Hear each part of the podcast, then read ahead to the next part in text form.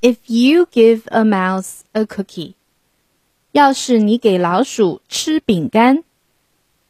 By Laura Joffe Numeroff, illustrated by Felicia Bond. If you give a mouse a cookie，要是你给老鼠吃饼干。He's going to ask for a glass of milk，他会要杯牛奶。When you give him the milk。要是你给他牛奶，He'll probably ask you for a straw。他会问你要根吸管。When he's finished, he'll ask for a napkin。吃完啦，喝完啦，他会要块餐巾。Then he'll want to look in the mirror to make sure he doesn't have a milk mustache. 要是你给他餐巾， 他还要照镜子，小心别沾了牛奶胡子。When he looks into the mirror, he might notice his hair needs a trim. 要是你让他照镜子，他会看到他的头发得要剪一剪。So he'll probably ask for a pair of nail scissors. 他就会问你借把指甲刀。When he's finished giving himself a trim, he'll want a broom to sweep up. 等到头发剪好了，他会要把扫把把地扫干净。He'll start sweeping. 他开始扫地了。He might get carried away and sweep every room in the house. 他一扫就来劲儿了。他会把整座房子一个个房间都扫遍。 He may even end up washing the floors as well。不但扫，他还会用水把地板大刷大洗。When he's done, he'll probably want to take a nap。他干累了，会要睡会儿。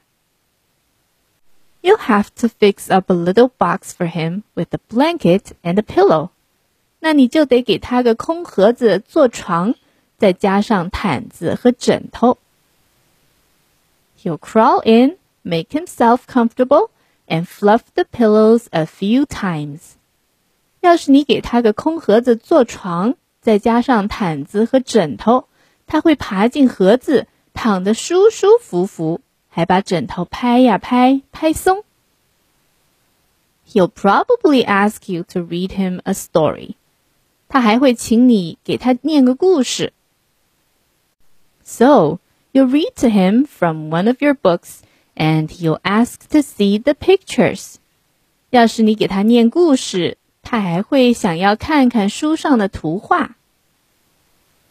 When he looks at the pictures, he'll get so excited he'll want to draw one of his own. 要是你给他看图画，他起劲的要自己动手画一幅。You ask for paper and crayons， 他会要你给他纸和蜡笔。He'll draw a picture，他动手就画起来。When the picture is finished, he'll want to sign his name。等到画画好，他要签上他的大名。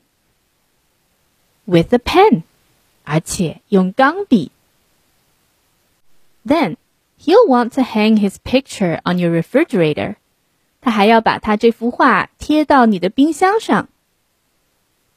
Which means he'll need，也就是说他会需要 Scotch tape，胶带。He'll hang up his drawing and stand back to look at it. 他会把画贴好，并且退后两步欣赏它。 Looking at the refrigerator will remind him that 这么看着冰箱，他会想起来 He's thirsty，他口渴了。So，于是 He'll ask for a glass of milk，他会要杯牛奶喝。And chances are, if he asks for a glass of milk, 既然他要喝牛奶, he's going to want a cookie to go with it. 自然会要块饼干来一起吃。The end. Thank you for listening. 谢谢大家的收听。This is Julia. 如果你想听到更多的双语或者英语绘本故事，你可以关注我的微信公众号“开开的一家”。I'll see you next time. Bye bye.